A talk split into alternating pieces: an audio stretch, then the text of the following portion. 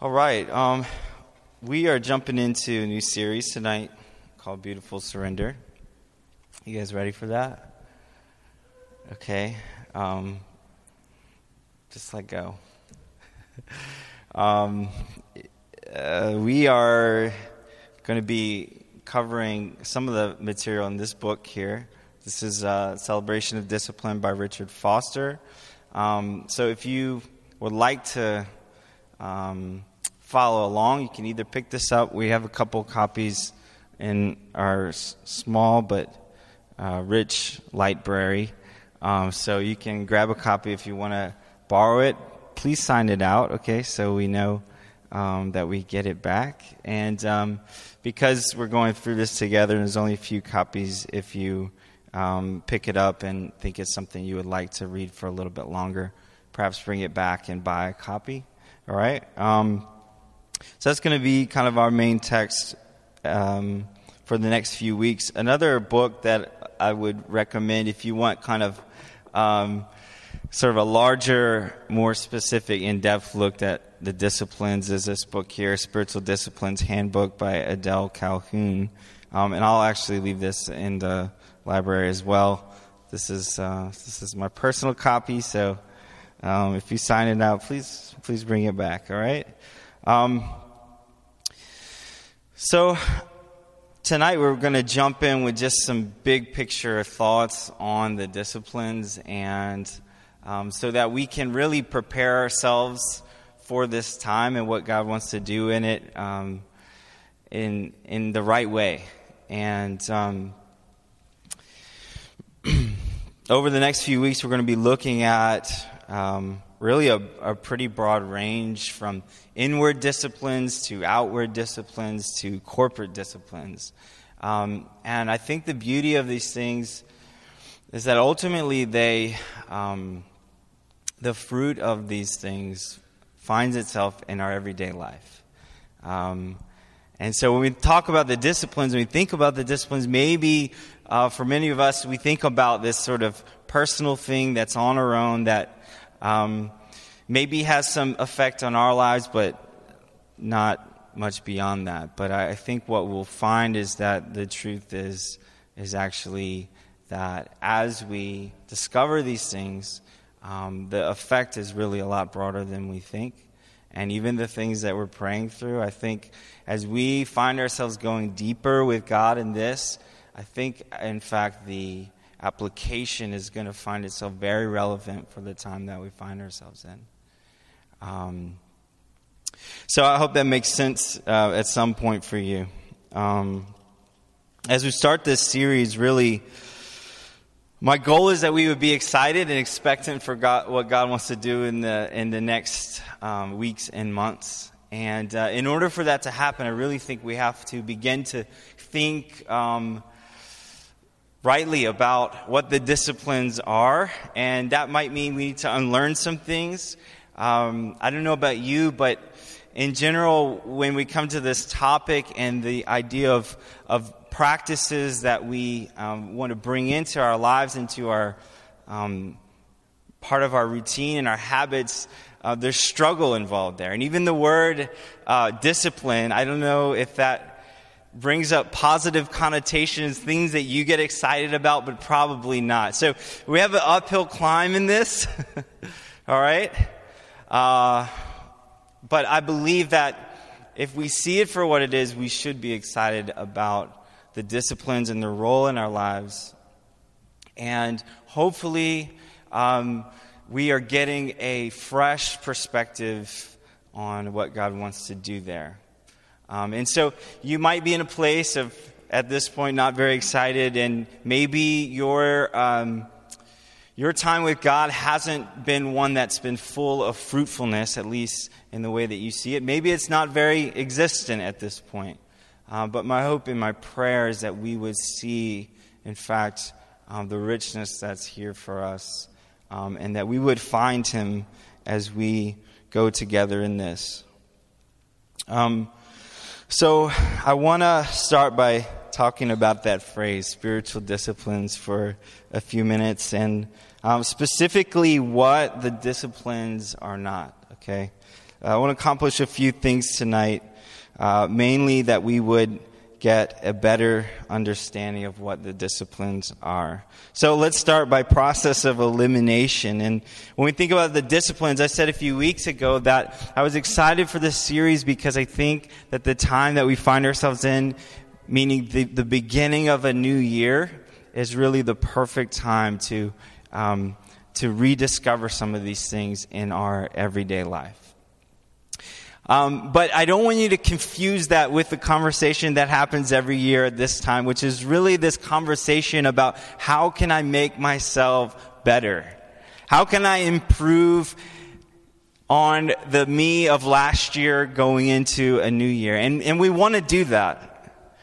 Um, but there's this question of how we do that and why we do that. And I think a lot of times the how and the why is, is not what it should be. Meaning we're, the, the why is we're not very happy with ourselves, and the how is um, we're going to try harder. So that the why, so that the self that we're not very happy with won't be there anymore and we'll be happier with who we are. When in actuality, what we have to do is actually love who we are if we're going to um, embrace what God wants to do in and through us in our lives this year. So it's counterintuitive. It's counterintuitive to the thought process of our culture, the world that we live in, and often the thought process that is in our heads on an ongoing basis. It's really this sort of self help, self improvement ideology that's not very helpful at all. So this isn't self-help. The, self, the spiritual disciplines is not at its core, at its essence, about self help self improvement as the why, the motivation for why we invest in this. You can go to Barnes and Noble for that. There's a whole section. Don't do don't. That's not application number one, okay? Um, so, I like this quote from Richard Foster explaining this that ultimately the disciplines are not about us exercising our will to a greater degree. He says, at the core, if we think we can bring about victory from sin or any other positive change in our life in a lasting way through our own strength, we've got it wrong. It doesn't work. I don't know if that was a quote for him. That might have been my own. It might have been a, a mesh. What does he say? There's a proper place for the will, but it's not in transforming the inner person. Your will is not the thing that's going to change you. But at the same time, the will functions in the decision to place our lives before God so that He may work within us. You see that? Your will, there is a role for it. But your will is not the thing that changes you. And that is a message that is very different than the one in our world, than the one we've been brought up in. What changes us is God Himself.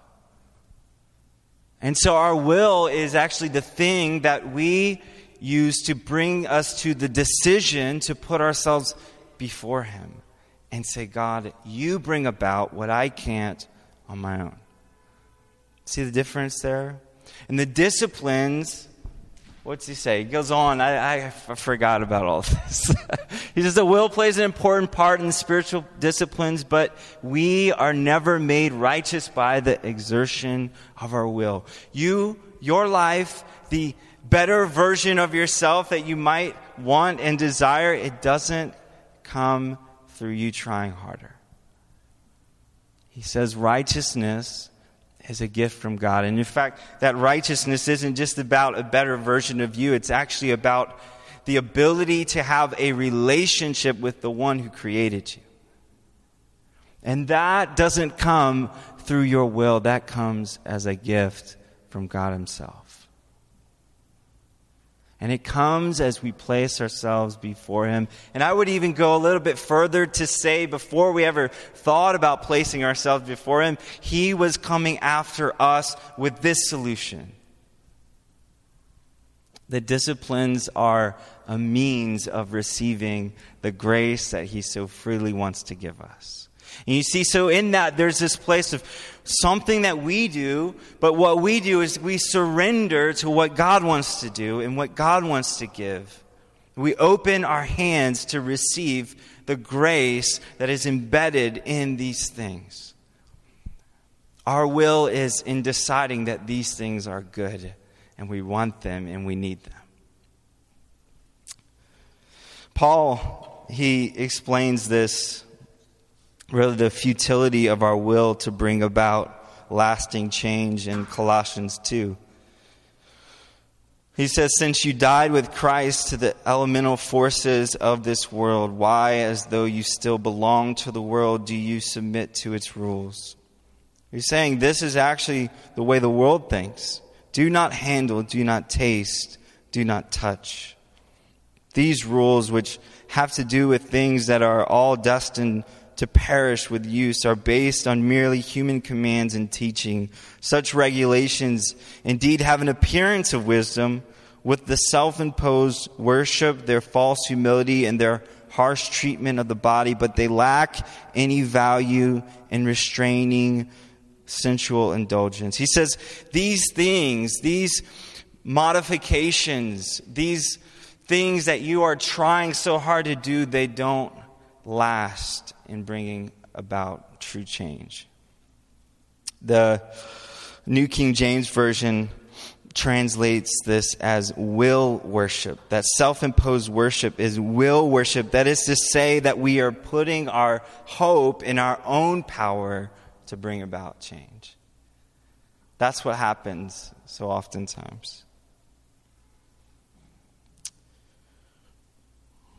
And for us, we could be talking about spiritual things. We can be talk, talking about things that are meant to lead us to God, but be doing the exact same thing, just clothing it in a different language.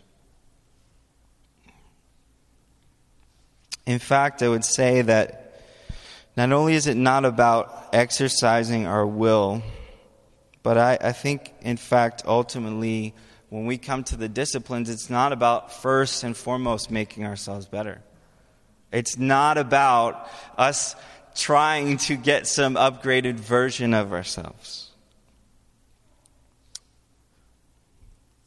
I think when we come to this conversation and when we come to the disciplines, it has to ultimately be about us discovering more of who He is. If we come to the disciplines for any other reason, we've started off the wrong foundation. I know that seems simple, but even the desire to change, that can't be your main motivation. Your motivation, the reason that we come to the Word, the reason that we come in prayer, the reason that we come in this corporate setting to worship has to be to know Him. And the beautiful thing is that when you come to know him, he wants to be known. And so he's very easily discovered. And when you come to know him, you come to know what he's like. And the more time that you spend with him, guess what? You become like him. The change happens, but it's a byproduct of something greater, which is this relationship. And so discipline is kind of a weird word here because I don't think it gets at the heart of what we're really talking about. We're talking about a relationship. And the best relationships are work, but we don't think of them that way.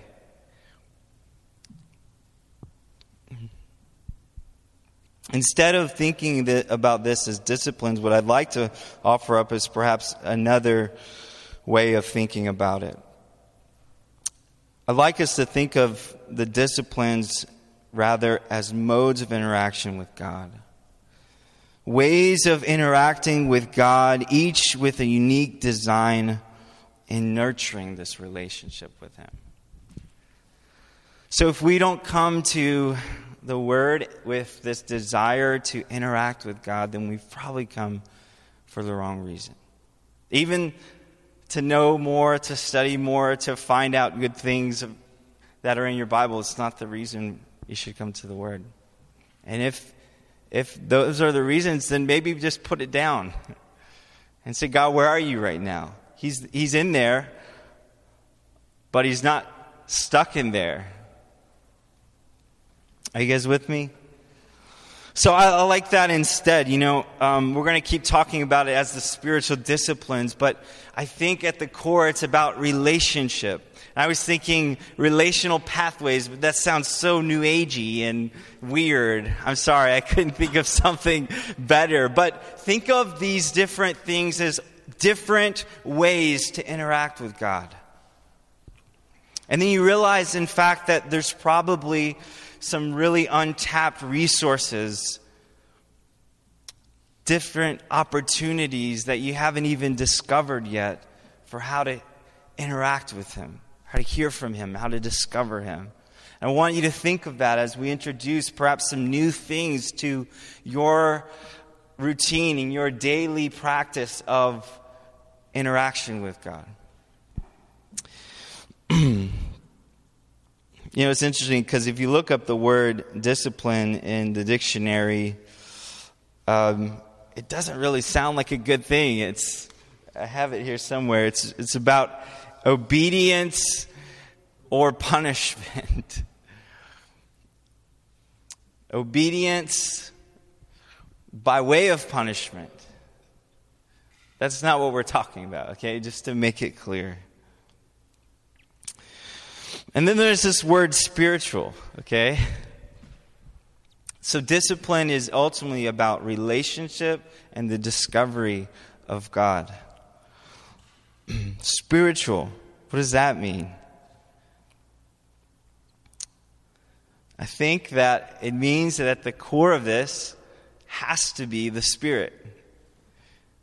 At the core of all of this has to be the Spirit over the next few weeks, we're going to be talking about some specific ways that we can interact with God and specific ways that He wants to speak to us and interact with us.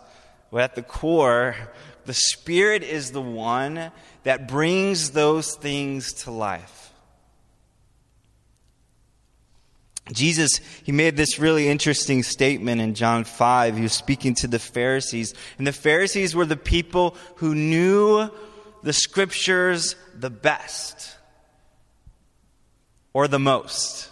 They knew the most scriptures. Maybe they didn't know them the best. And in fact, that was the problem. They knew the most, but they didn't know what was at the center, the things that were obvious. They were in, interested in the minutiae, in the details. And so they, they, they studied these things, but they missed the one behind them. And Jesus said these words He said, You study the scriptures diligently. That sounds positive. But the reason why, he says, because you think that in them you have eternal life. He says, you think that your salvation can come from the things that you're reading and your ability to understand it. He says, but you miss the fact that these are the very scriptures that testify about me. They're about a person. The, the, the scripture was written to point to God. He says, and yet you refuse to come to me to have life. If the Spirit isn't in these things, then we're in trouble. Bear with me on this one. I was kind of proud of it. It, it happened by accident the other day. Spiritual disciplines without the Spirit, it leaves you all. there it is, people. It's actually one L, but that's okay. I was so proud of that. It's like a bad commercial that you can't unremember. Spiritual disciplines without the Spirit. It's just us trying to do our own thing. And it's not going to go very far. And so here's a good thing to remember in all of this it's not about the practice, it's about Him. And if the practice isn't leading to Him, then ask Him to help you find where He is. But even as we come to these things, we should come with the expectancy to meet him there. You know, something small that I do every time that I, I come to the Word, and this is something that somebody said a long time ago, but it just stuck with me. It was just the advice to invite the Holy Spirit before you ever start to read, before you open your Bible, invite the Holy Spirit. Because the Holy Spirit is the one that leads us into truth. So if there's anything worth knowing in your Bible, He's going to be the one that shows you. So invite the Holy Spirit to do what only He can do. And so when I come to the Word, the first thing I say is, Spirit, you're the one that leads me into good things. Without you, I can't understand this. Without you, I can't know what is worth knowing here. It's not my will. It's not however much time I have to put into this. It's not my investment that makes it work. It's you. So breathe on this so that it would be fruitful discovery. I want to I want to close with really just some simple things to think about um, this week, and you know, one of the challenges I think we have besides um, trying to do something that only God can do, I think another challenge we have is learning about these things but not practicing these things. And so um, in the coming weeks as we learn about ways to experience God. I'm asking you guys to commit with me to actually putting them into practice in your life so they just don't become more information. Okay? And so I want to start with that this week because this is kind of the primer, if you will. And I was sort of thinking, well, how do we do that in light of this? And I think this is a perfect time for us to assess and let actually God assess, rather, our hearts in the matter. To assess where we're at in this. And even to stir up in us the places that He's met us before, to bring a reminder of what's possible now and in the future. At the same time, to let God speak into the places where there's perhaps been disappointment or frustration. Because let's acknowledge that, okay? I'm not speaking to you as one who has this figured out. I shared with you, in fact, last week that one of the biggest disappointments for me, one of the biggest lies for me that I've been believing recently was that the best things that I could know about God I already read a year or two or three or four ago. And it's just not true. But I lacked this anticipation when coming to the Word because I believed that. What is it for you? Where have you experienced frustration or perhaps a wall and you felt like I can't get past this? Or you, you thought, I'm going to invest in this and God's going to meet me and it didn't seem to happen? Or you didn't see the immediate fruitfulness as it relates to what you put in?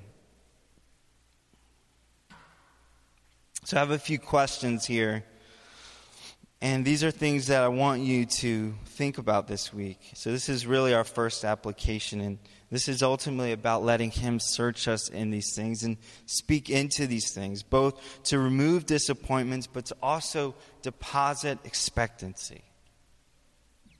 In what way have I experienced God deeply?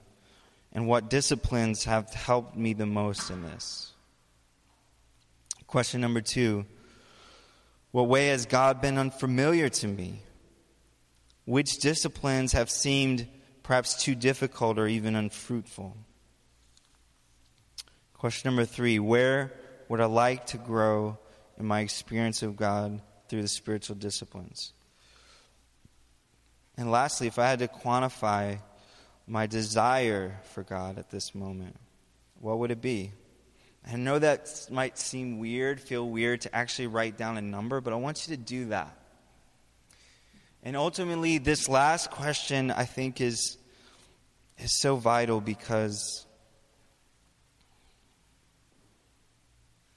I think it's really important That we search our heart and let God search our heart in this to say, God, do I really want you in these things? Or do I want something else? And just be honest with that.